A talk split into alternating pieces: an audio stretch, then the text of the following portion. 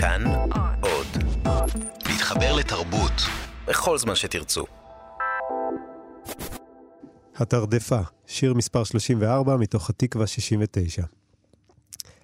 כל עוד בלגלגן פנימה, נקיפת יועץ, הומייה, ולפואנציאניות מכוון קדימה, עלתה לצלייה צופייה, עוד לא עבדה תרדפתנו, התרדפה בת שערוריות אלפיים, להיות עיניו חופשי בהשראתנו, השראת צלייה וירושלים.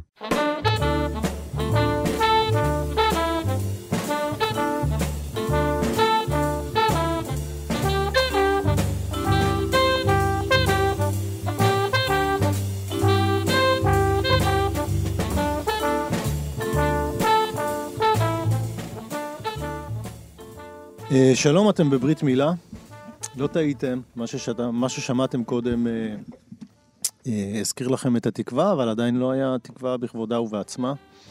אה, והמילים ששמעתם זה לא טעויות אה, ברדיו או איזשהו אה, ממסך שטשטש אה, מילים והביא מילים אחרות. אה, השיר הזה, התרדפה, הוא בעצם אה, חלק מפרויקט שהוא בעצם ספר שנקרא התקווה 69. אה, של המשורר ובעל שאר תפקידים שגם עליהם נדבר, אה, אלכס בן ארי. אז קודם כל, ברוך הבא. תודה רבה. שמחים שאתה כאן. ובוא תסביר לנו את, את פשר ההזיה הנפלאה הזאת. אני, אני חושב שזה בהחלט יוצא דופן.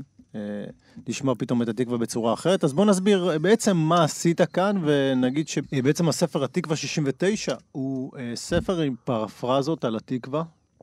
זאת אומרת, כולם בעצם דוגמאות כמו שאתה הקראת. ומעניין אותי קודם כל מה הביא אותך לזה, אבל אולי גם כדאי תספר איך בדיוק החלטת, איך יישמע הכל... איך כל... זה עובד. כן, איך, איך זה עובד. איך הפרוצדורה הזאת עובדת. כן, כן. קודם כל זה באמת פרוצדורה, זאת אומרת, זה ספר שבעצם לא כתבתי בו אף מילה. כתבתי רק, רק החלטתי איך הוא אמור להיות כתוב, ומאותו רגע הפכתי להיות פועל שחור, שפשוט מבצע את התהליך שאני הגדרתי, את העובד בפס ייצור שאני בניתי. והכללים? והכללים הם לוקחים את התקווה, mm-hmm. לוקחים, בוחרים מילון. אני בחרתי את מילון אבן שושן, שהוא סוג של התקווה של המילונים, מבחינת הממלכתיות והמכובדות שלו וזה. ואז לוקחים את כל שמות העצם בתקווה, יש 15 מקומות שיש שם עצם, כל שם עצם כזה, נגיד לבב, זה השם עצם הראשון, מחפשים אותו במילון, ואז מדלגים.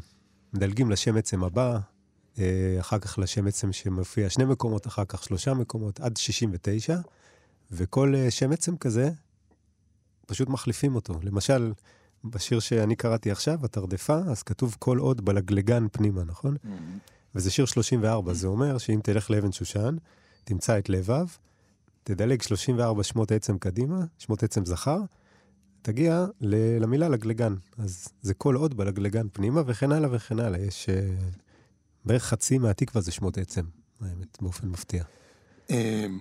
קודם כל זה, מרתק, אבל אני חושב שהדבר הראשון שלי עלה, קודם כל, בתוך כל הסיפור הזה, כשהלעלתי בכל מיני דוגמאות כאלה, זה, היה די מחריד. כי פתאום עולה מחשבה של... אני בטוח שיש לזה המון היבטים, אבל לפי דעתי ההיבט הכי חריף פה זה, זה העובדה שהם... הנה, התרדפה בת שערוריות אלפיים. זה פתאום נותן לך תפיסה אחרת על... אפילו שזה היה מקרי לחלוטין, כן. על, על מה זה חיים במדינת ישראל, ומה מתחבא בעצם מתחת ל... כאילו התקווה הפכה להיות uh, ב, uh, בצורה המקורית שלה לסוג של uh, מין איזשהו פרונט של mm-hmm. חלון ראווה, של משהו שברגע שמחליפים שם את המילים, מגלים שם חתיכת... Uh, כן. כן, חתיכת דבר. פרונט זה בדיוק המילה, אני חושב. זה, הוא הפך להיות משהו לגמרי ייצוגי אטום. וחלק מאוד, כאילו בלתי חדיר. אה, נכון, גם אני הרגשתי ככה. האמת שזה היה, אני חושב, גם ה... זו הייתה המוטיבציה בכלל להיכנס באיזשהו אופן לפרויקט, כי זה שיר שאני נורא אוהב, התקווה, גם את הלחן, גם את המילים. והיה איזה שלב, בגלל איזה אירוע, שפתאום רציתי לקרוא אותו ברצינות, וראיתי שאני לא יכול. אני, כבר אטום לגמרי. אז בעצם כל המפעל האדיר, האדיר הזה, שלקח איזה שנתיים וחצי לייצר את, ה, את הדבר הזה הוא איזשהו אקט, אני חושב, של התקרבות, של פתיחה, של רגע להיכנס פנימה ולאפשר לעצמי איזה מרחב לקרוא אותו, שהות לקרוא אותו. ושיש... לכתוב אותו 69 פעם זה הרבה זמן, אה, הרבה שהות לקרוא.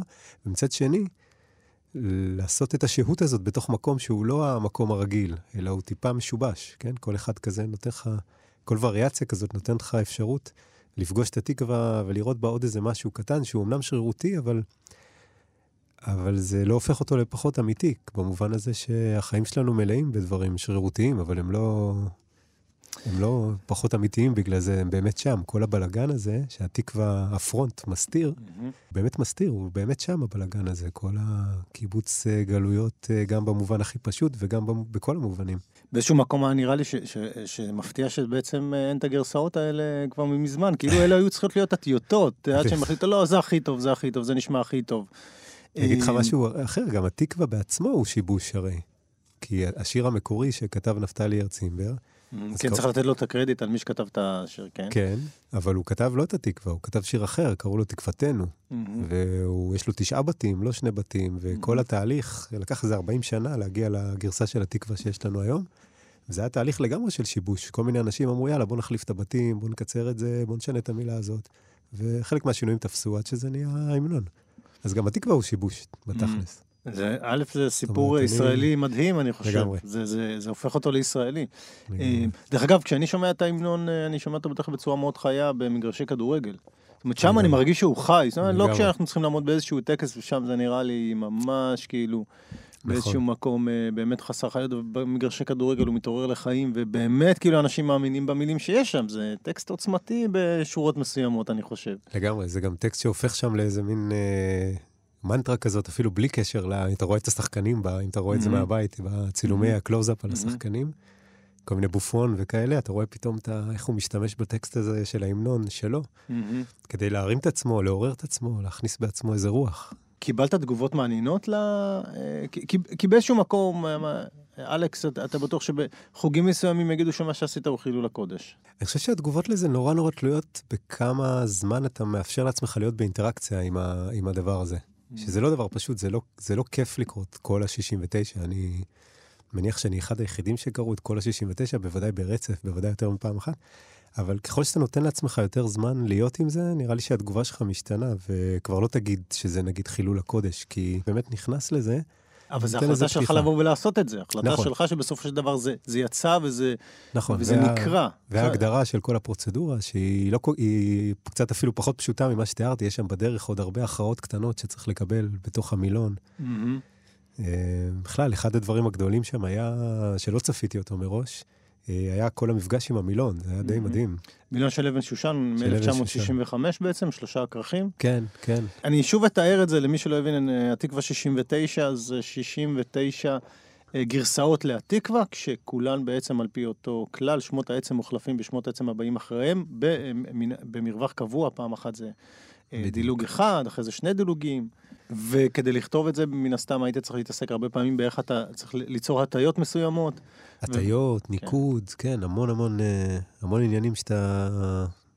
שלי אין מושג בהם, ברמה הזאת שנדרשה כאן. אוקיי, אז אה, לא הגעת אה, כאיזה בלשן, או מישהו שחוקר את השפה העברית ומכיר אותה? לא, הגעתי ממש כמוך, כמו משורר שלא יודע עליך, אבל שיש לו איזה אפילו יהירות פנימית כזאת, שהוא מכיר את השפה די טוב, וזה דבר שהתנפץ כבר אחרי חודשים ראשונים של עבודה.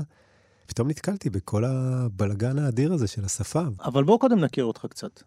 אוקיי. אלכס בן ארי, נכון? נולדת איפה? נולדתי בברית המועצות. נולדת בברית המועצות. כן, עליתי לארץ, אבל מאוד צעיר, בגיל שלוש וחצי. אתה דובר אה, רוסית? כן, דובר, okay. אוקיי. אה, דובר וקורא, לא יודע לכתוב. דרך אגב, אפרופו טעויות, אה, אחת הטעויות שמצאת למשל זה שירושלים, לא טעות, אבל מצאת איזה משהו שעליו לא יכלו לענות, ירושלים לא מופיעה בספר מילון, לא מופיעה במילון אבן שושן, מדהים, לא? גם בכרכים, מדהים לגמרי. כן. כאילו, יש מלא ערים שמופיעות, מלא ארצות. כן, ירושלים לא. דובר רוסית, קורא רוסית. אתה מהמתנשאים, כאילו? תמיד יש את הדברים האלה שאומרים, מתנשאים על התרבות הישראלית. אה, אה, זו שאלה חצי בצחוק. אמ, אני לא מכיר שום תרבות אחרת, אין כן. לי על מה להתנסה, אפילו אם הייתי רוצה. כן. כן. דווקא עניין אותי לדעת אם אתה מרגיש איזשהו, בתור מישהו שעלה, מברית המועצות, דובר רוסית, קורא רוסית, עם איזשהו, אתה מרגיש איזשהו די- דיאלוג בין התרבויות האלה מבחינת, ה, מבחינת השפה או משהו כזה?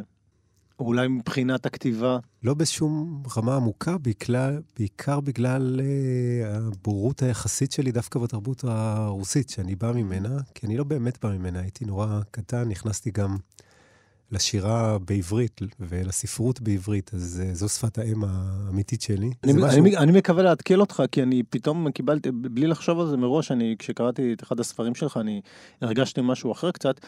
כן יש עכשיו, אני יכול להגיד לך שדווקא במוזיקה, יש משהו במוזיקה בכמה טרובדורים אה, רוסים, בייחוד ויסוצקי והקוג'אווה, ששמעתי בבית כל השנים, כי אבא שלי כל הזמן שמע אותם, שכן נכנס והוא כן חלק אה, חזק, מ... גם, גם אם לא מאוד פעיל, ונגיד הקוג'אווה זה מישהו שאני כבר הרבה, הרבה שנים מפנטז לתרגם דברים שלו. אני הרגשתי, ב, אנחנו נגיע לזה בספר, אה, בספר הביקורים שלך, לפעמים פתאום הרגשתי שאני קורא סופר רוסי, שאני, שאני באמת? פתאום הרגיש לי דוסטויבסקי שם באיזשהו מקום. דיברנו קודם על, על פרון ועל מחשב, מהמם. אתה גם מתכנת בעצם. והספר נכון. הזה, את- אתה אמרת, אוקיי, לא הגעת אליו כבלשן, אבל כן הגעת אליו כמישהו שעוסק ב, אה, בתכנות. אז קודם כל זה, זה מופיע בספר, ב, ב, באלגוריתם שתכננת בעצם לספר הזה, וגם הרגשתי את זה באופן מקביל. אה, בשיחות שניהלת, ואתה אומר, כאילו בהתחלה דיברת עם מחשב, ולאט לאט צצו, צצו, צצו שם. פתאום אנשים אחרים, כאילו קרה שם תהליך הפוך. זאת כן. אומרת, הספר הוא תהליך אחד, ומאחורה קורה תהליך הפוך. זאת אומרת, יש איזה אלגוריתם שלאט לאט מתפרק ומתגלים שם בני אדם. אז קצת על המקום הזה של, של, ה, של התכנות. Mhm. אה, זאת אומרת, אה, אתה יצרת הספר הזה כשאתה יודע שאתה יוצר פה אלגוריתם מסוים. נכון. אלגוריתם, אגב, צריך להגיד, לא אני, את, ה, את אבן היסוד שלו, את הדבר הזה של להחליף מילה מתוך המילון, Mhm. בדילוגים, לא אני המצאתי, זה משהו שיש פרוצדורה כזאת שנקראת N פלוס 7, Mhm. פרוצדורה מאוד uh, מוכרת בחוגים המצומצמים שבהם הדברים האלה מוכרים, כאילו של כתיבה קונספטואלית וכזה. Mhm. Uh, זה של חבורת האולי פה. אה, שהם? שהם אה, קבוצה של מתמטיקאים ואנשי אה, ספרות צרפתים במקור, אחר כך גם אה, יש קבוצות כאלה כבר בכל ה... בהרבה מדינות בעולם. אה, ז'ורג' פרק היה אחד ה... ז'אן לסקור, אה, הם היו ה... ה... מהראשונים ומהמוכרים יותר, אז... אה, והם המציאו, הם התעסקו בעצם פחות בלכתוב ויותר בלהמציא דרכים לכתוב. כשהפרויקט הגדול שלהם היה בעצם איך להשתחרר מהמגבלה של היצירתיות, מה, מהאני, כאילו רק, רק מזה שיש לי רק את, ה, את, את עצמי כדי לכתוב, ולכן הם הבינו אילוצים כמשהו מאוד חזק, ותבניות כמשהו שמאפשר לי, אה, או מאלץ אותי להניח את עצמי בצד, ואז לאפשר לסוג אחר של מקוריות ויצירתיות לצאת. אה, אז הם המציאו את הדבר הזה, שזה מין פרוצדורה נורא פשוטה של לוקחת טקסט וכאילו משבשת אותו. אנחנו מדברים על שנות ה-70, ה-80, אני טועה? ש- 1960 הם הוקמו, 1960. והפרוצדורה נדמה לי הוא, הזאתי הומצאה בשנת 1970, אבל אני לא סגור על זה. ואני בעצם אה, עשיתי, הדבר החדש שעשיתי זה להרחיב אותה. ו- ו- ואני בטוח שבאיזשהו מקום כשעשית את זה, ידעת שאתה עכשיו תורם עוד משהו לנדבך הזה, שאתה עוסק בו, אני חושב, בשנים האחרונות קצת יותר מעבר לתקווה 69. נכון, נכון. זה, זה היה אחד הדברים ששימחו אותי ב, בכל הפרויקט הזה בעצם, בלה, לעשות עוד ספר, נגיד הספר הקודם מהסוג הזה שיצא, היה באמת של ערן הדס, הוא נקרא מהמם. קוד. מהמם. ספר שמוציא באופן ממוחשב את כל אה, ההייקואים מה... שיש בתורה, שמסתתרים במרכאות בתורה. ואתה מדבר על אה, כתיבה קונספטואלית אה, בחלק מהספרים ש- אה, שהבאת לי, אני חושב שננו פואטיקה, איזה מספר אנחנו מדברים? שמונה, כן. מספר שמונה. אתה גם מדבר בעצם על כתיבה קונספטואלית שבעצם גם עכשיו הולכת בעולם ומקבלת פנים חדשות. כן. אח, אחרי חזרה מסוימת, נכון? כי, כי אני חושב שהיה איזושהי היעלמות מסוימת משנות ה-70 או ה-80 של כתיבה קונספטואלית, ובשנים האחרונות זה הפך להיות מאוד אה, נוכח, או שאני... אה, לא, אני חושב שזה בערך בשנות ה-70-80 זה התחיל להתעורר אה, בעולם כן. בכתיבה, באומנות זה חדשות מאוד ישנות, אומנות Mhm. קונספטואלית ו-ready made ודברים אנחנו מדברים על, ש... על שירה מן הסתם. אבל בכתיבה או בשירה זה, זה משהו שהתחיל, ובעשורים האחרונים דווקא תופס תאוצה מאוד גדולה בארצות הברית ובאירופה, וזה דבר ש, שכן, אני מתעסק בו הרבה, וזה נראה לי דבר אה, מאוד מיטיב לספרות העברית, אה, לשירה העברית, אם זה יקנה לעצמו מקום. זה חלק ממה שגם אני וגם אה, נועה שקרג'י וגלעד מאירי עשינו נתנו לו מקום בננו פואטיקה, כתב עת לספרות קצרה שלנו. שמחת, לשמחתי נתנו לו תמיד מקום גדול, וננו שמונה, שערכתי, הוא מוקדש כולו לספרות קונספטואלית בעברית. אתה רוצה להקריא איזה דוגמה פה, כדי שאנחנו גם אולי נוכל לקבל איזשהו רושם? אוקיי, אני אקרא אה, משהו קצר שפותח את החוברת של אה, ליאור זלמנסון, שהוא גם אחד המשוררים ש... המעטים כאמור שמתעסקים בדבר הזה. וזה שיר, אה, זה צמד שירים קצרים, אה, שירי Google Suggest. אה, שירי Google Suggest זה שירים שגוגל, אה, שהמנוע של גוגל כותב. אתה מקליד אה, מילה או שתיים, כמה שאתה רוצה, לפעמים אות או שתיים, לתוך התיבה של החיפוש, וכמו שאתה יודע, גוגל משלים, הוא תמיד נותן איזה עשר אה, השלמות כאלה לחיפוש שלך כדי לקצר לך את הזמן הקלדה. אז הוא uh, כתב צמד שירים מקסים, שכאמור גוגל כתב, הצמד נקרא למה הם, ובפעם אחת הוא כתב למה היא, ופעם אחת למה הוא, ו... וזה מה שיצא בהשלמות של גוגל. למה היא? למה היא ולא את? למה היא לא פה? למה היא לא שולחת הודעה? למה היא לא מתקשרת? למה היא לא רוצה אותי? למה היא ולא את הספר? למה היא מתעלמת ממני? למה היא לא יוזמת? למה היא לא עונה? למה היא לא אוהבת אותי? למה הוא? למה הוא לא מתקשר? למה הוא עושה את זה? למה הוא לא מתקשר כל יום? למה הוא לא מתחיל איתי? למה הוא לא שוכב איתי? למה הוא נעלם? למה הוא לא יוזם? למה הוא מסנן אותי? למה הוא לא רוצה אותי? למה הוא לא מציע לי נישואים? זה הצצה לתוך התודעה הקולקטיבית. שזה נהדר, זאת אומרת, מדברים על, אה, אה, דיברת על שירה קונספטואלית באיזשהו מקום, כמו שאמרת, זה מרחיב את היריעה, כי פתאום דברים שחשבנו שהם לא שירה, פתאום אה, מוכנסים לתוך הקורפוס הזה. אבל במקרה הזה, כמו שאמרת, זה מין תודעה קולקטיבית, ללכת לגוגל ולבדוק בעצם מה, מה כולם מחפשים, וכן, זאת המוזיקה, זאת השירה. כן, זה גם השפה, זה פתאום מציף לך באמת את השפה, וגם פשוט התודעה, זה משהו שהתודעה שלך או שלי לא יכלה לכתוב. זה התודעה הממוצעת הכללית של כל, מה שמעסיק את כל הגברים וכל הנשים, כותבי העברית בגוגל, זה עדיין מצומצם, אבל זה רחב. יותר מאיתנו. מתי מחשב לכתוב משהו? אני באמת שואל את עצמי, יש לי שני חברים שהם אנשי הייטק. כן. וכמה שאנחנו, הם אומרים לי, תקשיב שלום, אתה לא יודע מה התעבורה של המידע באינטרנט. אמרו לי, אתה לא מבין איזה כמויות של תעבורה, או חלק מהם, אמרו לי, עד שלא נכנסנו לפרויקטים מסוימים, אפילו כן. אנחנו לא הבנו מה כמות. אני שואל את עצמי, מה, מה, רחוק היום שפתאום איזה זיץ מסוים במערכת אה, יפתח בינה ויגיד לעצמו, יש לי מודעות פה. א', לא, מחשבים כותבים כל הזמן אה, שירה. אה, יש אפילו בינינו פואטיקה, פרסמנו לא פעם, שירים שהם מיוצרים על ידי מחשב. אבל היית צריך להגיד לו. אני רוצה שיום אחד תהיה... שהוא מיוזמתו יחליט כן, כן, כן. לכתוב שירה. כן. רחוק היום, מה דעתך? לדעתי רחוק, כן.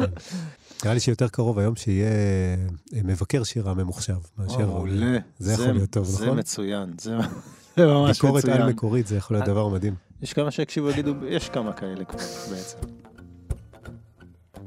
איזו מין תחושה שטפה אותי, מסביב הכל נראה כמעט פלאי,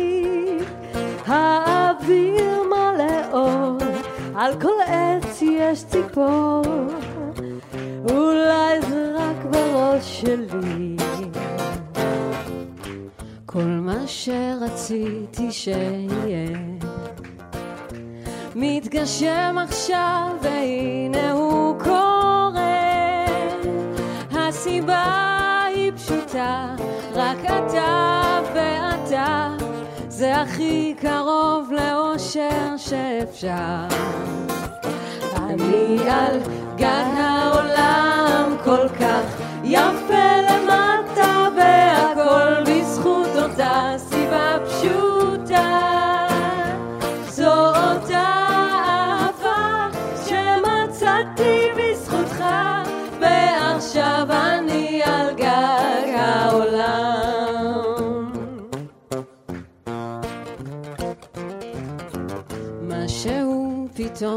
לוחש את שמי. ואומר לי שעכשיו זה אמיתי. באוויר החמים זה כבר כמה ימים. יש שמחה שמדגדגת מבפנים. רק דבר אחד אני רוצה שבסוף של כל היום הזה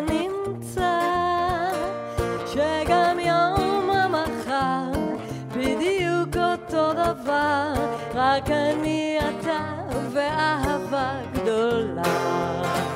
אני על גג העולם כל כך יפה למטה והכל בזכות אותה סיבה פשוטה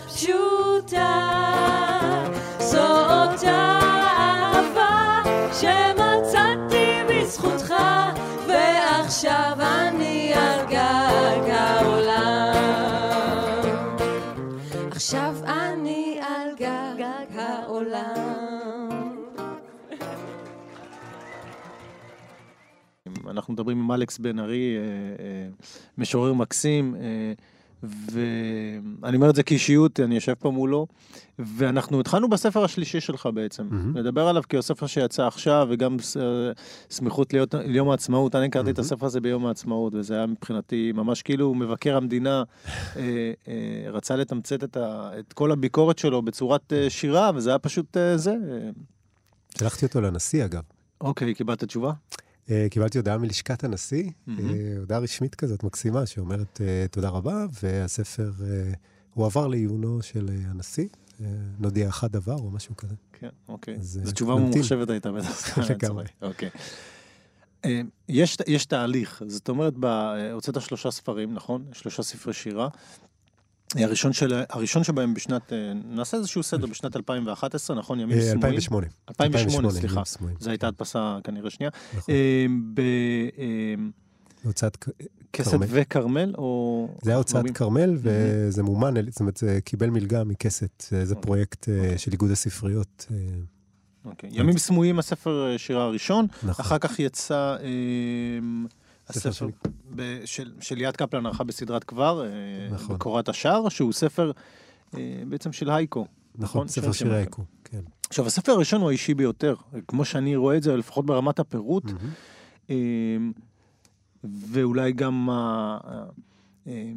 רמת הרגש, ש, שמי שקורא לפחות, ככה אני הרגשתי, הוא להיכנס לתוך העולם האישי והפרטי שלך, ומין ח- חשיפה שהיא לא פשוטה, אני חושב שכל משורר מתמודד איתה, אבל במקרה שלך היא, היא באמת הייתה מאוד מאוד חזקה.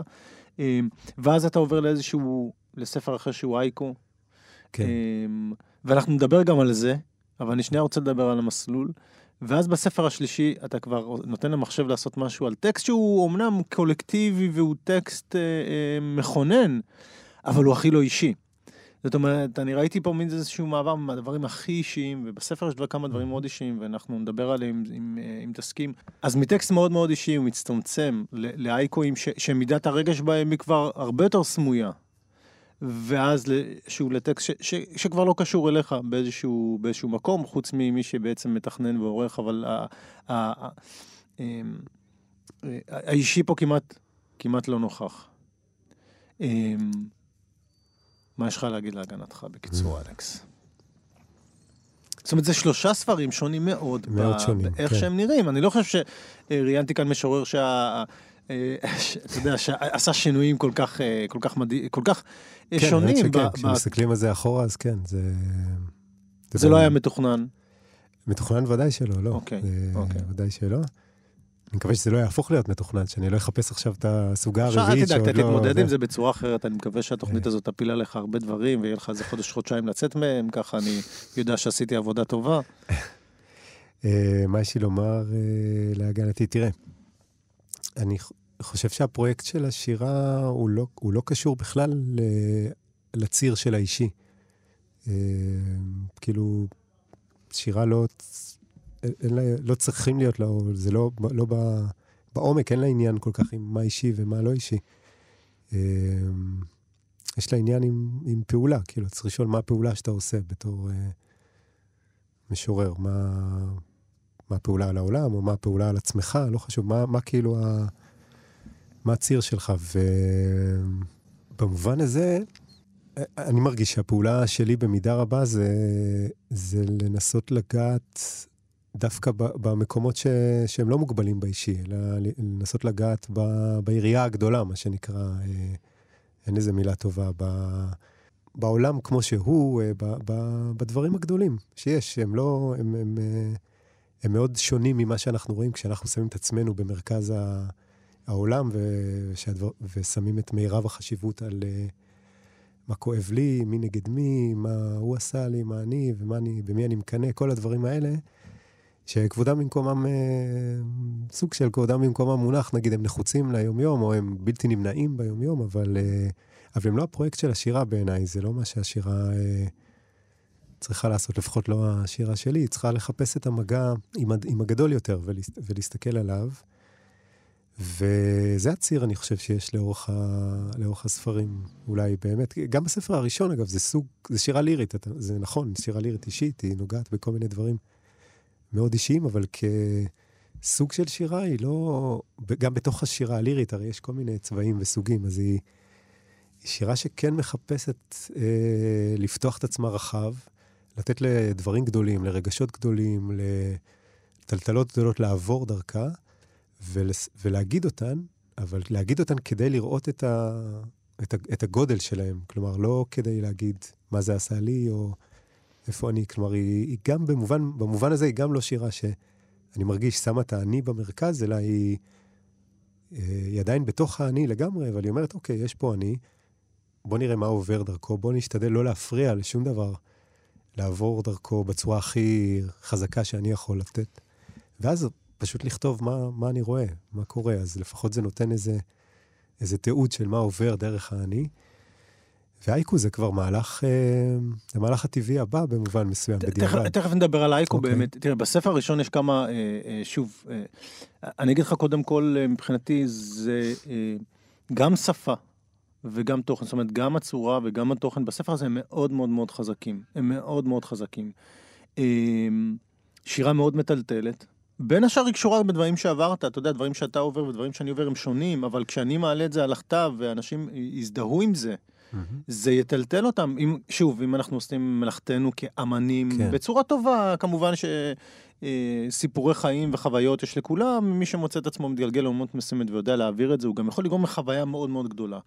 כי התדר, של, התדר שאתה מדבר בו, אם הוא נוגע בי בלב שלי, אז גם הלב שלי פתאום ילך mm-hmm. ויתפרץ.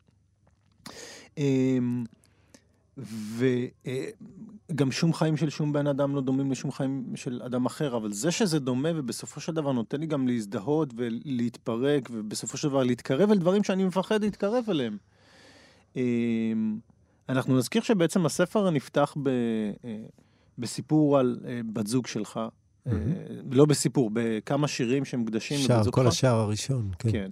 אמ, שנטלה את חייה, שהתאבדה. Mm-hmm. נכון. וזאת חוויה לא פשוטה. לא. אמ, ואני חושב ש... אם מתייחס לזה ספציפית, אתה נותן לאנשים אפשרות להתקרב, לאנשים שחוו את זה, או לאנשים שחברים שלהם חוו את זה, למקום הזה, ו... אמ, וזה דבר, זה דבר גדול, זאת אומרת, כן, הנה, שירה אישית גם יש לה איזושהי תפקיד בעולם הזה, אני חושב ששירה, אם לא היו אנשים קודם כל, היא לא, היא באמת לא הייתה, לא הייתה מעניינת אותי נגיד שירה של מחשב, אני חושב, כן. באיזשהו מקום. אמ, וגם האופן שבו אתה מחליט לכתוב על זה, או איך לכתוב על זה, זה מאוד מאוד ניכר, מין הדרת כבוד, או אה, ניסיון לתת מקום, אה, לתת כבוד למקום הזה ולדעת איך לעזוב אותו. אולי פשוט אה, נקרא איזה כמה שירים משם, מה דעתך? בסדר גמור. אז אני אקרא את השיר הראשון, ואחר כך אחד מהאמצע, ואחר כך את האחרון. בסדר? אני אתן ככה... היזכר בדברים הרבה. אחר כך שכח את כולם. אחר כך ייזכר בה. אחר כך שכח אותה. אז קום, התרחק משולחנך. לך בבית, כפי שלא הלכת בו מעולם. אנחנו נמשיך עוד זמן מה.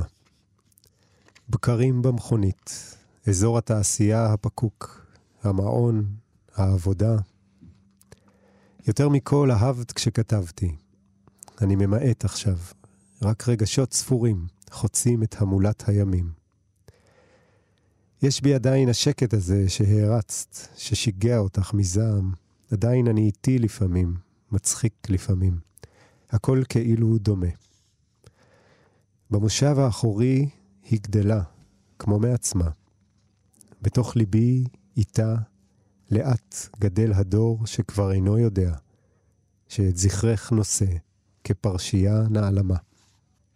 היא באה, מחבקת אותי מאחור, שמה ראשה על גבי ואומרת, באתי. זמן רב אנו עומדים כך. אין אני יודע מה אעשה. חום ידיה בתחתית צלעותיי. אל תכעס שאני חוזרת, רק לראות רציתי. האם היא ישנה, הקטנה? יפה כאן, מסודר. מתוקה האישה החדשה שלך, כמוך, צעירה, מלא אהבתה הבית. בחוכמה הלכתי, שערותיי השחורות, הנפש הצמאה, הכוחות היניקה והדריסה. הנה במקום בו רבצתי, תשושה מכמיהות, עלה הבית. איש, אישה, ילדה קטנה במיטתה. כל מה שלעצמי רציתי, מעיני עלה. ונקרא אולי את השיר האחרון במחזור. לך, זיכרון, והווה לי את חיוכיה. הווה מדויק את צליל צחוקה, את צבע עיניה. צא מהיכן שתצא, עדיה, מהר וחזור. הכפור כאן משחית את פניה. מה הייתה התחושה שלך אחרי שכתבת את הספר הזה? אמ, הוא מתאר גם, אה, אה, יש שם שער שמוקדש גם לאלישבע גרינבאום. אה, נכון, הכרת אוקיי. אותה? לא הכרתי אותה, אני מצטערתי שלא הכרתי אותה אחרי שקראתי כן. את השער הזה. וגם משפחה, אבל באמת זה מאוד מאוד מרוכז בקשרים אישיים מאוד קרובים. נכון. זאת אומרת, אין כן. יותר אישי מזה, מה אפשר להגיד באיזשהו מקום. כן, יש שם באמת את השער הזה, שער לאלישבע, שער אה, לאהובתי. משוררת אורית גידלי, ועוד שער של, כן, משפחה והורים וככה. ואתה הרגשת שהיוצר פה איזה משהו מאוד מאוד חשוף? חשוף? לא. כאילו, לא במובן הפשוט של המילה, לא, בכלל לא, אני לא... אה, לא, הרגשתי כמו שאמרתי לך קודם, שאני... במקומות שאני מצליח, אני מצליח באמת, אם אני מצליח, אז אני מצליח לתפוס אה, דברים גדולים או רגשות גדולים שיכולים אחר כך להדהד אצל אחרים, כי הם יכולים להכיר אותם, כי הם לא רגשות שלי רק, הם רגשות אה, ודברים שעוברים אה, את כולנו. השער הראשון ספציפית על ההתאבדות היה לא כזה, הוא היה יותר אה, איזה ניסיון שלי... אה, וזו הבנה שלי שאם אני לא, לא אצליח לעמוד מול הדבר הזה שקרה, ואתן לו כרגע להכריע אותי בלי שאני אוכל להעמיד מולו אה, איזשהו דבר מספיק אה, חזק, אז, אה, אז אני פשוט, כל חיי יהיו תחתיו. וזה היה סוג של מאבק כזה, ממש הרגשתי שאני, יש לי פה הזדמנות ממש קצר, קצרת מועד עד שהדבר הזה יוכרע. להילחם על חיי, במרכאות. והשירים היו משהו שאני יכול להעמיד מולו, כאילו משהו שאני יכול דרכם לפגוש אותו אה, בצורה מלאה וגדולה. כי בלי, בלי המפגש הזה, אני לא... הייתי משלם אותו בתשלומים, ככה הרגשתי במשך 80-90 השנה הבאות, אם לא הייתי פוגש אותו בגדול עכשיו, כמו שבצורה מלאה. זה מחזור מאוד פונקציונלי. כאילו, אוקיי, אוקיי. לא, זה מרתק לשמוע את זה, זה מרתק. אמ, זה כמעט נשמע כמו פעולה שאי אפשר היה שלא לעשות אותה. אי אפשר היה. אפשר היה, אבל אז היה לזה מחיר. אה, אוקיי. כלומר, זה היה... אי אפשר היה כמו שאי אפשר לא לברוח מנמר כשאתה רואה נמר, אתה... כאילו, זה לא בחירה. יש פה גם שיר על נמרים. אמ, כן. ואני אה, חשבתי שהספר, הרגשתי באיזשהו מקום, באחד השירים על אלישיבה גרינבאום, אתה כותב שעמדתם בלוויה לא צפופים. לא צפופים דיינו, כן. לא, צפופים דיינו. אני הרגשתי שהספר הזה הוא מין תמונת מראה ל... מה זה כן להיות צפוף, מה זה כן להיות מחובר, מה זה כן לחבר את המקומות האלה ואת ה... אה, המילים האלה מאוד, כאילו, היו מאוד קרובות אחת לשנייה. אמ, אתה יצרת את הצפיפות הזאת. כן. זו הייתה לי תחושה שזו תמונת מראה. תודה אה, שאתה אומר את זה. אה, תודה לך. אה, אני רציתי גם לשאול, אה, בדרך כלל אני לא שואל משוררים באופן ישיר, אבל מה, למה כתבת לא צפופים, דיינו? מה, מה הרגשת שם? אנחנו מדברים על אלישבע גרינבאום כן. שנפטרה לצערנו ממחלה כן, לא פשוטה, אה, צעירה מאוד. צעירה, בת 39, כן, והכרת אותה גם בעצם תוך כדי עשייה וכתיבה, כן, והיא כן. גם כותבת, הייתה כותבת. כן, אה, הייתה משוררת נפלאה, ב- בשיא תנופתה, מחזאית גם, ומורה, כאילו. כן, הכרתי אותה ב- כמו שמכירים בעולם של השירה, זאת אומרת, דרך סוג של קולגות אה, אהובות כאלה. זה ספר בתכלס עם הרבה, אה, אה, עם הרבה מטענים לא פשוטים. כן, כשמסתכלים עליו מרחוק, אז כן, אבל זה, אלה ה- באמת הדברים הגדולים ש, שקורה, ש. שעוברים את החיים. בספר ראשון גם זה סוג של, במרכאות אני אומר פריבילגיה, במובן הזה שספר ראשון זה הרי סוג של, אה, הוא מכנס הרבה שנות כתיבה שקדמו, בדרך כלל ספר ראשון הוא. לא נכון. אה, רק השלוש-ארבע שנים שהיו לפניו, אה, זה סוג של כאילו אנתולוגיה. בדרך כלל יש לו הרבה חומר גלם, הכי כזה הרבה חומר אנתולוגיה גלם. של כן. 20 שנה, לא יודע כמה במקרה שלי, 15 שנה. אז, אז יש לך את הזכות ואת החובה גם לשמור אותו כמה שיותר דק ו, ו, ו, ולהכניס לתוכו רק את הדברים שבאמת הם, אה, הם גדולים. אחר כך זה נהיה יותר מורכב. כי אין- אז לגבי הלא לא צפופים. צפופים כן, דיינו. כן. נגיד, זה כמו שאנחנו מדברים עכשיו, גם היה אפשר, אפשר אה, להסתכל על זה במישור של הצפיפות, או בכל שיחה. ותכף אני, אני אקח את זה חזרה ל, ללוויה, אבל uh, שני אנשים יושבים, מדברים, וכל אחד יש לו, הוא נמצא איפה שהוא נמצא, ושיחה טובה היא נהיית, אפילו יש האמת ביטוי כזה, שיחה צפופה. אבל uh, לא יודע אם הוא בדיוק, כאילו, אבל הוא באזור הזה. בשיחה טובה, אתה, המקומות האלה נהיים uh, באיזשהו שלב, מתחיל להיות אזור שאנחנו נמצאים בו ביחד. אה, יש, ובשיחה לא טובה, אז כל אחד מדבר, אה, זורק אבנים מה, או פתקים מהאזור שלו. וברגע הזה של הלוויה היה משהו דומה, כאילו היו הרבה אנשים, כולם מכירים אחד את השני. כולם נמצאים ביחד אה, באיזה אירוע משמעותי. וזה רגע שמאוד נכון בשבילנו, בשביל אלישבע, בשביל, לא יודע, בשביל העולם, להצטופף, כאילו להיות, אה, לסגור רווחים, לא במובן ה... רווחים, אלא כאילו להיות אה, באיזה מרחב משותף, ובאמת, לצאת רגע החוצה מה... כל אחד מה... מאיפה הוא בא, ומה הזווית שלו, ומה הכאב שלו, ואיך הוא הכיר, אלא פשוט להצטופף. אתה מבין? זה... אמ, אנחנו כל הזמן בעצם חוזרים על זה של לצאת מתוך האני, כאילו, זה כל הזמן מהמם. חוזר. אבל, אז גם במובן הזה, להיות צפוף זה לצאת שנייה מה... כמו איירון מן, שיש לו את החליפה מהמם, הזאת, מהמם. ש... אתה מכיר? מכיר, אני אז לא לא מעריץ גדול, אבל לחלוטין הבנתי את ה- את ההקשר הזה. כן. אז אמ, אה, יש כפתור שהוא לוחץ ופתאום החליפה יורדת והוא יוצא, מהמם. אז כזה, לא אמ, צפופים. רעיון החליפות, אני, אני, אתה יודע, אנחנו מדברים פה על אה, שתי נשים שהלכו לעולמה, אני רוצה להגיד זיכרונן לברכה כמובן, אמ, אבל לפני שנעבור קצת לדבר על אייקויים, אני רוצה שתקריא את הספר האחרון והנפלא, אי אפשר, אה, אני לא רוצה שנמלא, ש, שלא לא נשמיע את השיר הנפלא הזה שכתבת על אהובתך. להיות אפרסק, בשל, כן. כן.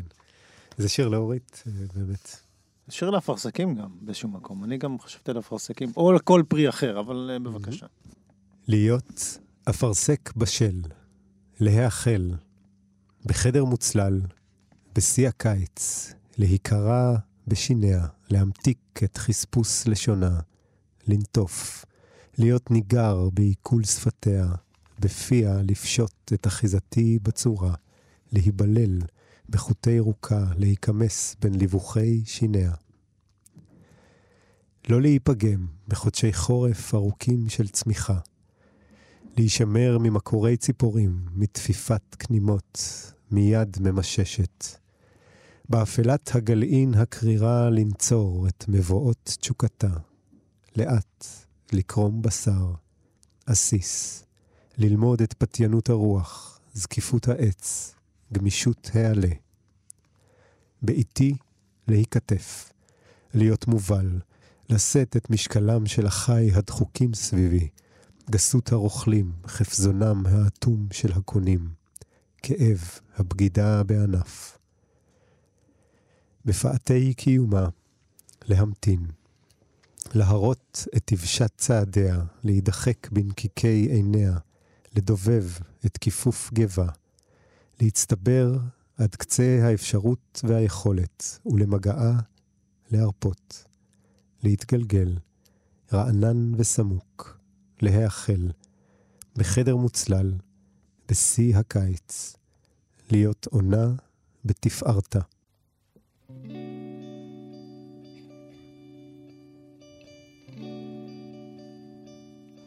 לאיש שלי אין כסף, יש לו עקרונות. לאיש שלי אין זוהר, יש לו עקרונות. לאיש שלי אין כוח, יש לו עקרונות. לאיש שלי אין כסף, יש לו עקרונות. רק עוד ועוד, הם רוצים רק עוד ועוד, האיש שלי רוצה רק לאהוב, רק עוד ועוד, הם רוצים רק עוד ועוד, האיש שלי רוצה רק לאהוב, חף מתשוקה. רק צלילות שאין כמותה חף מתשוקה רק צלילות שאין כמותה חף מתשוקה רק צלילות שאין כמותה חף מתשוקה na na na na na na na na na na na na na na na na na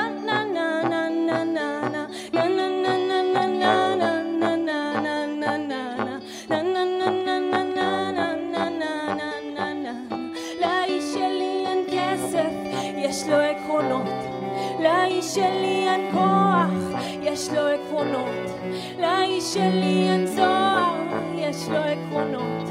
לאיש שלי אין כסף, יש לו עקרונות.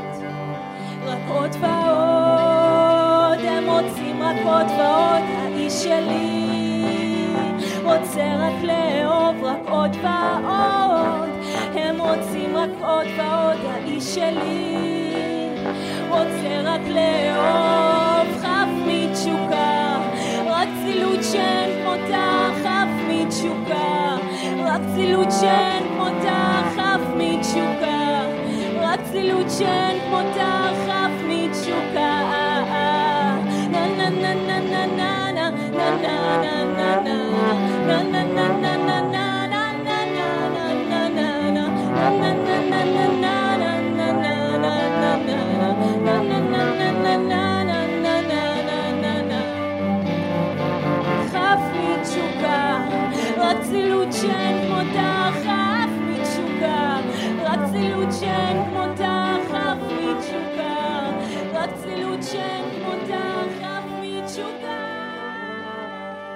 ברית מילה, אנחנו עם אלכס בן ארי, האיש בעל אה, שלושת הפרצופים. עד כה אה, יהיו עוד, אני מניח. שוב, קיצור תולדות אלכס, הספר הראשון, ימים סמויים, שנת 2008 אמרנו. הספר האחרון, התקווה, 2018, התקווה 69, שוחחנו עליו קודם. ובאמצע, עוד, עוד פנים בעצם לכתיבה שלך, ספר שנקרא קורת השער, כולו הייקו. נכון. וזה, דרך אגב, כדאי להזכיר בעריכת ליאת קפלן בסדרה כבר של מוסד ביאליק, ש, שזו סדרה מאוד אה, מכובדת, אני חושב מאוד אה, מרשימה בנפח שלה ובכתיבה שלה. אז כמובן מעניין אותי איך באמת מימים סמויים, פתאום להגיע באופן מוחלט לזה, זה לא ספר שמשלב גם וגם, הוא לחלוטין ספר אה, אייקו. ואתה גם יודע, בזמן האחרון יש, יש כבר דיבור על אנשים. שעוסקים בכתיבת אייקו, אם אפשר אה, לעשות את זה בכלל בעברית. לאחרונה גם התפרסמה הרשימה של ויזן אה, אה, על הספר של יעקב ביטון, שבין השאר גם כללה קצת התייחסויות לכתיבה של אייקו בעברית. כן, אני בעצם לאושרי גם חלק מה, מהחבורה הזאת ש, mm-hmm. שעוסקת בזה, חבורת ירח חסר. Mm-hmm. לפחות, היא לא היחידה אולי, אבל היא... אבל אין עוד הרבה. ירח זה... חסר זה, זה בעצם מין קבוצה שכוללת את...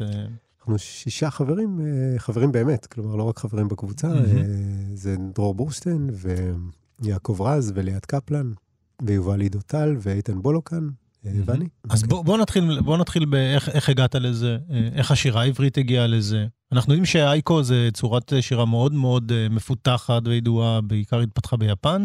כן, התחילה ביפן. 500 שנה. פלוס מינוס, קצת יותר. זו שירה שבעצם מבוססת על מספרי עברות, אה, בדרך כלל 7, 5, 7, אני זוכר נכון? 575. 5, 7, 5. זה ביפן, יש לה, יש לה. פורמליסטיקה אה, עברות, לא בדיוק עברות, ביפן זה, זה קצת אחרת. ובדרך כלל נותנת גם שתי תמונות, שתי תמונות עולם, לא בהכרח תמיד, אבל הרבה פעמים שתי היא תמונות הרבה עולם פעמים נותנת, כן. שלכאורה לא קשורות, אבל הן בסוף כן קשורות. והמייצגה הידוע הוא בשעון, אם אני לא טועה? נכון, אוקיי. משהו. אה, נכון, סיכמת. אוקיי, אז איך אתה באופן אישי הגעת לזה? קודם כל, מספר אה, כל כך עב בשר, ממש פרי, אה, דיברנו קודם על האפרסק, זה, כן. ספר שהוא אפרסק, הוא מלא בשר, הוא, נוטף המון. המון המון רגש, ופתאום להגיע לתוך צורה שהיא כולה. התכנסות כמעט במינימל של המינימל. הפוך הייתי אומר, התרחבות. הפוך? אתה חושב, אוקיי, מעולה, אז האר את עיניי. במובן הזה שהייקו הוא הרי שירה שהיא רק מתבוננת, היא לא, אין לה אמצעים ספרותיים, אין לה, אה, היא לא מתעסקת בשפה, היא, כמו שאמרתי, היא רק תמונה, שתי תמונות. אה, לכאורה, גם לא לכאורה, בעצם פשוט מה שרואים בחוץ, זה מה שנמצא אה, בשיר. אולי ניתן דוגמה? מה? שיש בחוץ, אבל לא, לא מה שיש בפנים, אנחנו מדברים, לכאורה. נכון. אבל בעצם אה, היא מאוד רחבה, בגלל שהיא, דיברנו קודם על איפה, על המרכז, איפה נמצא המרכז? כי בשירה לירית המרכז הרבה פעמים נמצא באני, מהמם. אני המרכז, ולכן גם כל מה שמסביב מוגבל לזה שאני במרכז. אייקו משתחרר מזה, אה, בעצם לגמרי. אין שם, אתה לא במרכז בתור הכותב, אתה איפשהו, אתה גם לא בשוליים, אתה פשוט במקום האידיאלי, אתה במקום הנכון שלך. לפעמים זה קצת עליך, לפעמים בכלל לא עליך, לפעמים... אה, כמו שבאמת באמת המצב בעולם, אנחנו לא המרכז שלו, ואנחנו גם לא... לא אבל גם נמצאים כשאני מתאר משהו מהעיניים שלי, זה עדיין מהעיניים שלי. זאת אומרת, זה העולם כמו שהוא משתקף בעיניים שלי. אה. יש איזו חתירה לנסות להיות אובייקטיבי? כאילו, לצאת ממש מהאני, להיות כמה שיותר אובייקטיבי לעולם? לא הייתי קורא לזה אובייקטיבי, הייתי קורא לזה אה, דווקא מחובר, צפוף עם העולם, במונחים שדיברנו Mhm. קודם, להיות, שאתה באמת חלק מהיריעה הגדולה, ואתה פשוט, זה רגע של נוכחות, נקרא לזה. מהמם. ואז מהרגע הזה אתה יכול לכתוב מה שאתה רואה. זה גם מה שמבדיל הרבה פעמים, אני חושב, ברמה האנרגטית, נגיד בנייקו, שעובד במרכאות ללא, זה התחושה הזאת של הנוכחות. כי ברגע שיש אותה, אז, אז עולים משם דברים מאוד גדולים. אה, עול, עולות תחושות, יכולות לעלות תחושות מאוד עמוקות של אה, בדידות, של מסתורין, של שמחה, של עצב, שזה לא תכונות שיש באיזה נפש פרטית רק אה, בגלל נסיבות פרטיות של עצב או אובדן או זכייה בלוטו, אלא זה דברים שקשורים למצב האנושי הכללי, של ההיות בתוך העולם. אה, השמחה שמציפה מהגודל שלו ומהאפשרויות שלו, העצב והמסתורין שבו, זה הכל דברים שנמצאים שם. מהמם. אה, אולי... אתה רק מפריע להם. כשאתה במרכז עם כל השטויות שלך, אז אתה מפריע להם בעצם לעלות. אבל השטויות שלנו גם הכי מעניינות לפעמים, לא? אה, הן הכי מספקות, הן סוג של סוכר, אני חושב. מהמם. הן אה, הכי קל כאילו להתחבר איתן. הן יכולות להיות שער לדבר גדול הרבה פעמים, אבל הרבה פעמים, רוב הפעמים לא, דווקא, אני חושב. נגענו כאן במשהו, אלכס. אוקיי. אוקיי, נגענו בסוכר. אוקיי, אבל בוא, בוא רגע, בוא, בוא, נשמע, בוא נשמע כמה דוגמאות מקורת השער. אוקיי. אה, שזה, שזה אם אני מנסיתי להבין למה קורת השער מעבר ל... זה שאני זרקתי לכדורגל, כן, אבל גם שער זה. משהו שהוא אה, פשוט, אה, הוא עומד שם. הוא עומד. קורים שם דברים כל הזמן. נכון, וזה גם לא השער, אלא זאת רק הקורה שלו, שזה מהמם. מאוד אה, איכשהו הולך עם הפואטיקה של העיקור. כלומר, מהמם. אה, לא, כאילו לא השער עם כל הסימבוליסטיקה שלו והמשמעויות הטעונות שלו, אלא זו הקורה של השער, זה להפנות את המבט למשהו מאוד אה, מסוים. אה, גם יש פה עוד כל מיני הקשרים, אבל באופן הכי פשוט זה גם מוזכר פשוט בשיר האחרון. אה, מהמם. מוזכרת גם קורת שער. מהמם. השיר האחרון הרשמי. אני מאוד אוהב שיש בספרים דברים אה, אה, שמתחבאים, אז בשני הספרים הראשונים לפחות יש שירים שמתחבאים אחרי השיר האחרון. אנחנו מדברים על מה שמופיע ממש בדף האחרון של הספר? כן, אוקיי. וגם בימים סמויים יש אחד כזה. אוקיי. כן. עובדים יחד, גזע העץ והנקר.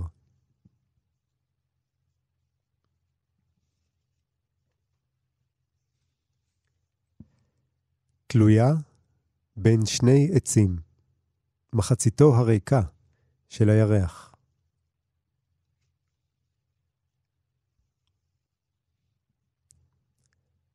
בקצה העין חולף על אופניו.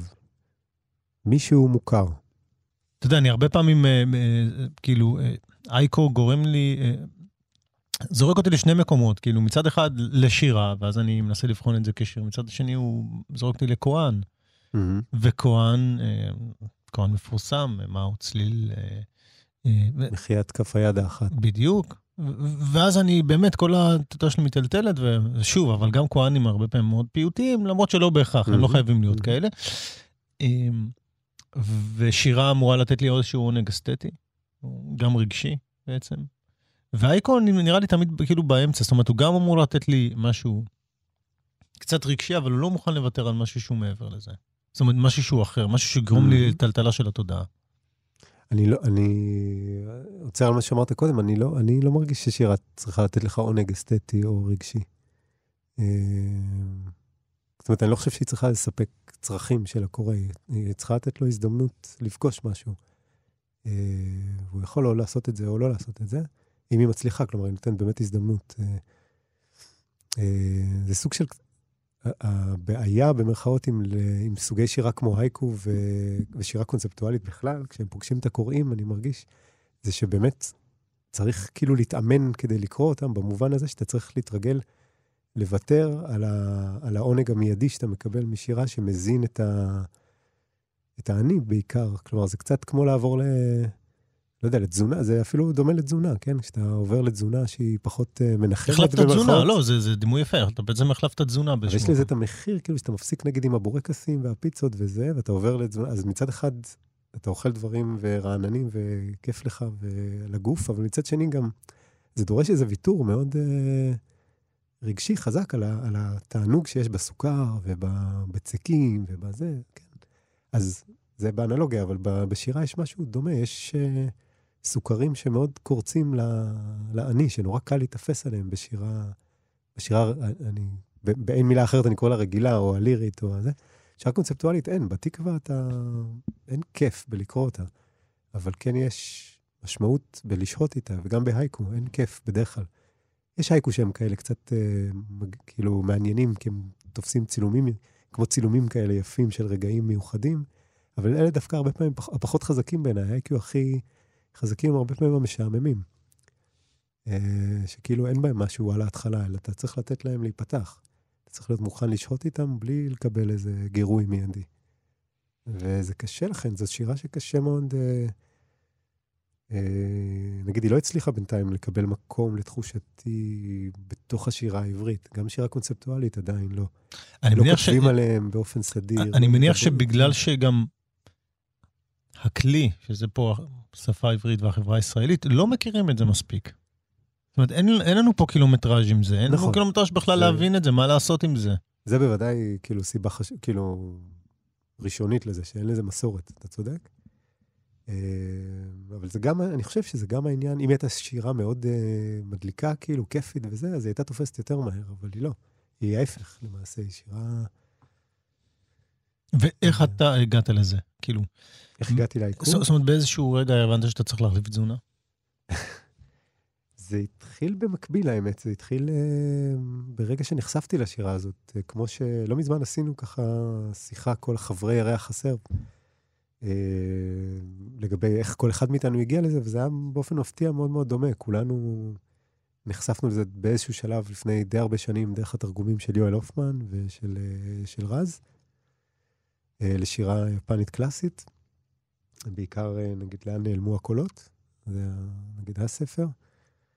ומשם זה כאילו, אצל כל אחד מאיתנו זה הדליק משהו, אה, או זה הדהד משהו, שלאט לאט לקח לו המון המון שנים לתפוס, אה, לתפוס את המקום שלו. לתפוס את המקום זה אולי להחליף תזונה, זה הלוותר בהדרגה על כל העוצמות אה, המי, המיידיות יותר של שירה לירית. אה, וכל ה... יש המון כוח שאתה יכול לעשות דברים בשפה בתור משורר, שכבר, אתה מכיר את זה, שאתה כבר, יש לך גם, אתה לא כותב יום-יומיים, אתה כבר כותב זמן, אתה יכול לעשות מעשים בשפה ולייצר, אה, אתה יכול להדליק אש במשפט, כאילו, אתה יודע, אתה יכול לעשות את זה כשאתה כותב הרבה זמן. ולוותר על זה, באייקו אתה נדרש לוותר על זה, גם בכתיבה קונספטואלית. זה ויתור, לוקח זמן לעשות את הוויתור הזה. הוא נהיה קל לעשות כשאתה רואה מה אתה מקבל, אבל, אבל זה לוקח זמן. לראות את זה. אז uh, לאט לאט כולנו, זה קיבל יותר ויותר נפח. אני חושב שזה גם קשור לאנרגיה של חיים שלנו. אתם קבוצה mm. שממוצע הגילאים שלה הוא, הוא... זאת אומרת, אני הרגשתי, אני בן 40, חגגתי לא מזמן, הרגשתי שינוי באנרגיות שאני רוצה mm. לשהות בהן. וואלה. Mm-hmm. כן, יכול להיות שזה קשור. אנחנו באמת כולנו מעל גיל 40. Mm-hmm. אה, יכול להיות שאני... עץ... לא, איתן הוא הצעיר בחבורה, mm-hmm. הוא קרוב ל-40, אולי מתחת קצת. כן. איך שאנחנו, עד כן. רז, בכיר ה... כן. אמ, אתם גם מתרגלים מדיטציה? אני חייב לשאול את זה. בוודאי לא ביחד, אבל חלקם... אה, חלקם. כי זה, כי זה עולם שלם. זאת אומרת, גם האייקון נולד בתוך תרבות שיש בה עולם שלם של התבוננות ושהייה. זאת אומרת, גם השיר עצמו הוא לא נולד out of the blue. אמ, שירת האייקו היא נוצרה כן, בתוך תרבות שיש בה המון טקסיות והמון לשהות בתוך רגע. כן, יש לו ממשק חזק, אני חושב, בוודאי ביפן, עם uh, לימודי זן ועם uh, מדיטציות וכו'.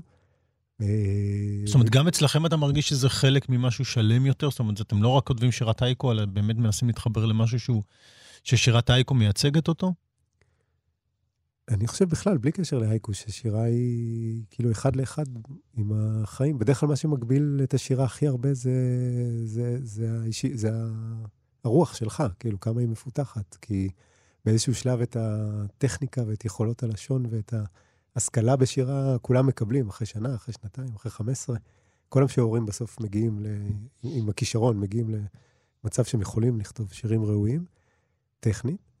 ומשם בעצם מה שמגביל אותך זה הרוח. Mm-hmm. כמה אתה, mm-hmm. איפה אתה נמצא, mm-hmm. רוחנית, מה מעניין אותך, וכמה אתה, כמה הרוח שלך, אה, כמה התוצרים שלה מעניינים, כמה המפגש, מה איכות המפגש שלך עם העולם. זה, זה בעצם העניין. אה, אני אישית לא מתרגל מדיטציה נגיד, ולא לא לומד זן, אבל... דיברת על איזושהי רוח, אני, אני כן חושב ש, שבמקרה שלך יש איזושהי ורסטיליות, ויש איזו יכולת כן להשתנות, ו- והיא באיזשהו מקום גם אומרת, כי זאת השפה, השפה יכולה להיות כזאת, היא יכולה להיות אחרת. זאת אומרת, היא יכולה לתת ביטוי כזה, היא יכולה לתת ביטוי אחר. חשוב לך גם שידעו את זה? חשוב לך שידעו שהשפה יכולה לתת פנים שונות ל... כי אתה עוסק הרבה, אתה כותב על זה, אתה גם עורך, אתה גם חלק מקבוצה. זה כאילו, באיזשהו מקום אה, יש גם התייחסות לשפה עצמה כאיזושהי אה, אה, מסר או משהו שאתה, אה, שהוא חשוב לך להביע אותו? השפה, אתה מתכוון פניה של כן, השונים של כן, העברית? כאילו, כן, מה, איזה כן. סוג של... אה, אה, או שזו הייתה פשוט זרימה שלא חשבת עליה ו...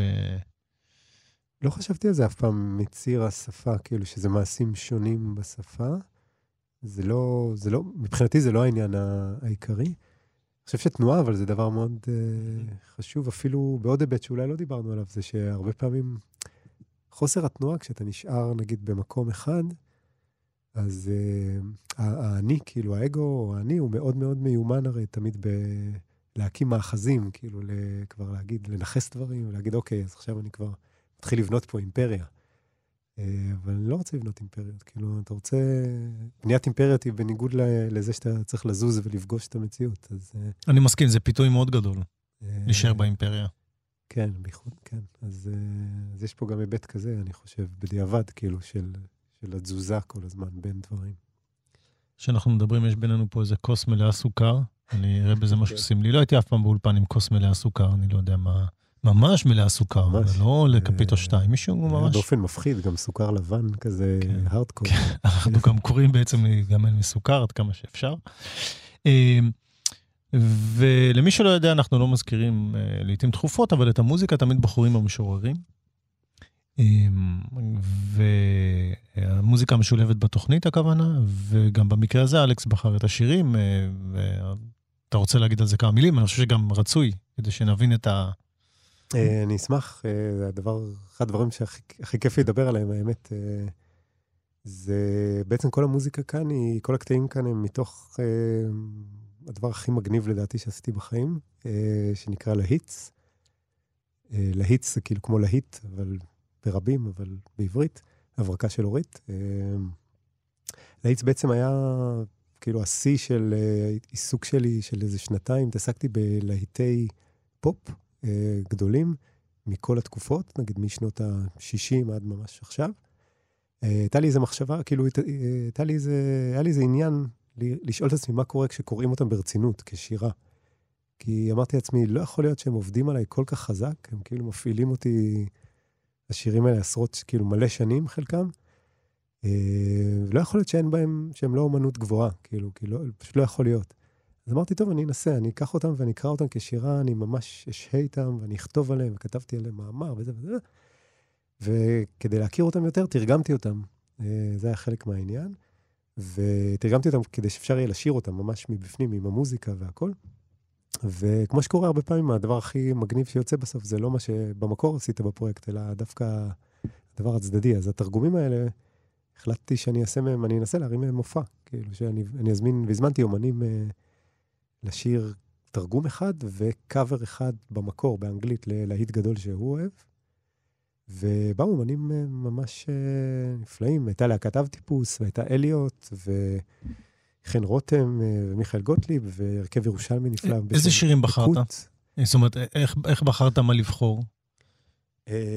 קריטריון מאוד פשוט. כל מיני דברים שעשו לי את זה, שכאילו שנים הולכים איתי, להיטים שמפעילים אותי, והכי... והייתה מסקנה באמת, תוך כדי העבודה, התרגום? זאת אומרת, הייתה לך, זה כמו מישהו שהולך לעשות דוקטורט ויש לו איזו הנחה כן. מסוימת? ומצאת את מה שחיפשת? האמת שכן, כשאתה, כתבתי, פרסמתי על זה מאמר פעם באיזה כתב עת, בכתובת. אנחנו לא, לא המאזינים שלנו לא אוהבים לקרוא מאמרים, אנחנו נשמח לפשט את זה פה בכמה משפטים. אה, המסקנה הייתה כן, שכשאתה קורא שיר כזה ברצינות, אז אפשר, אה, וכשאתה מתייחס גם למוזיקה שלו וגם לעיבוד שלו והכול, אז אני הרגשתי שבחלק מהמקרים אני מצליח לגעת שם באיזשהו יסוד שהוא... שהוא יסוד, uh, מהיסוד של השירה, כלומר, של משהו שמתרכב, uh, לתת לך מפגש עם, עם, עם דבר שהוא לא מובן מאליו בכלל. עם, uh, כן. בתיאוריה שלי, במוזיקה, המילה הכתובה צריכה לוותר קצת על חלק מה... כן, לגמרי. מהגמונה שלה. לגמרי. זה לגמרי מהחיבור uh, של המשולה, המרובע, כאילו, של mm-hmm. מוזיקה, טקסט, ביצוע והפקה. זה, זה שם. אמ, שאלה אחרונה, אתה מכניס... כן, אה, בבקשה. רק לא הזכרתי את כן, כן. קורם, שהייתה אה, גם חלק מהפרויקט. הפרויקט נמצא ברשת, דרך אגב, מה שאנחנו שמענו אותו לאורך התוכנית? לגמרי, נמצא אוקיי, בלהיטס כן. אה, בבנדקאמפ, בבנדקאמפ, ויש שם, ממש יש שם את, לא יודע, Woman in Love ו-Freed from Desire, כאילו שירים הכי Eternal Flame של הבנגלס. מוזמנים ומוזמנות. יש פה בופה של אלכס בן ארי, מה שאתם לא רוצים, מוזיקה, שירה, אה, אה, לגווניה ולסוגיה. אה, שאלה אחרונה, אתה מכניס תכנות לשירה. דיברנו באופנים מסוימים, ואתה גם מתכנת. כן. אתה גם עושה את הפעולה ההפוכה לפעמים. אתה כותב, אתה מעצמי, רגע, בא לי שהשורה הזאת תהיה פואטית, או שאין לי מושג בכלל לגבי תכנות, ואני זורק פה משהו שאין לו, לו שום היתכנות מסוימת. תכנות, האמת, זה סוג של כתיבה, אני מתייחס אליו כסוג של כתיבה, אבל הוא, הוא דווקא מלמד אותך את ההפך, אה, אם, אם כבר לוקחים את זה למקום הזה, הוא מלמד אותך אה, את החומרה, כאילו, של כתיבה, כי בתכנות אין, אה, אין ימינה ואין שמאלה, כאילו, אתה חייב להביא את הטקסט כמו שהמחשב מבין אותו, באפס, כאילו, זזת פסיק אחד לא במקום, הכל קורס, כאילו, אין שום... גם בשירה זה ככה, אתה יודע, בדיוק. אנחנו פסיק לא במקום, הכל בדיוק, יקרוס בדיוק, לנו. בדיוק, אבל בשירה קל מאוד להסתיר את זה מעצמך, וזאת תזכורת, כשאתה כותב קוד, אז אה, אין. זה הכל חייב להיות נקי. אלכס בן ארי, המון המון תודה.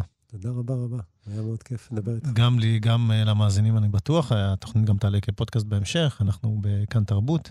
Uh, אולי נסיים עם איזה הקראה, מה אתה אומר, uh, לבחירתך?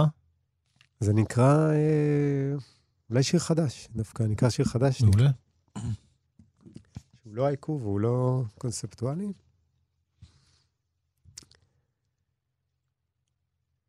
נקרא אני מתנצל. אני מתנצל בפני כל השירים שנולדו מעוותים מפני רצוני לכתוב אותם. אני מתנצל בפני כל האנשים שחייהם שובשו מפני הרצון שלי להשפיע, ובפני העולם על הדברים המיותרים שנוספו בו, ואלה שנגדעו שלא לצורך, מפני תאוותי לסימטריה ולסופים יפים. אני מתנצל בפני אמי, על שלא ידעתי לאהוב אותה באומללותה. בפני ילדיי על הרגעים בהם איני רוצה בם. בפני אשתי על כל פעם בה קטונתי מלהכיל את אהבתה. אני קל מעלה נושר, אני רך מעשב, ציפור קטנה יכולה עכשיו לבנות בי את קינה.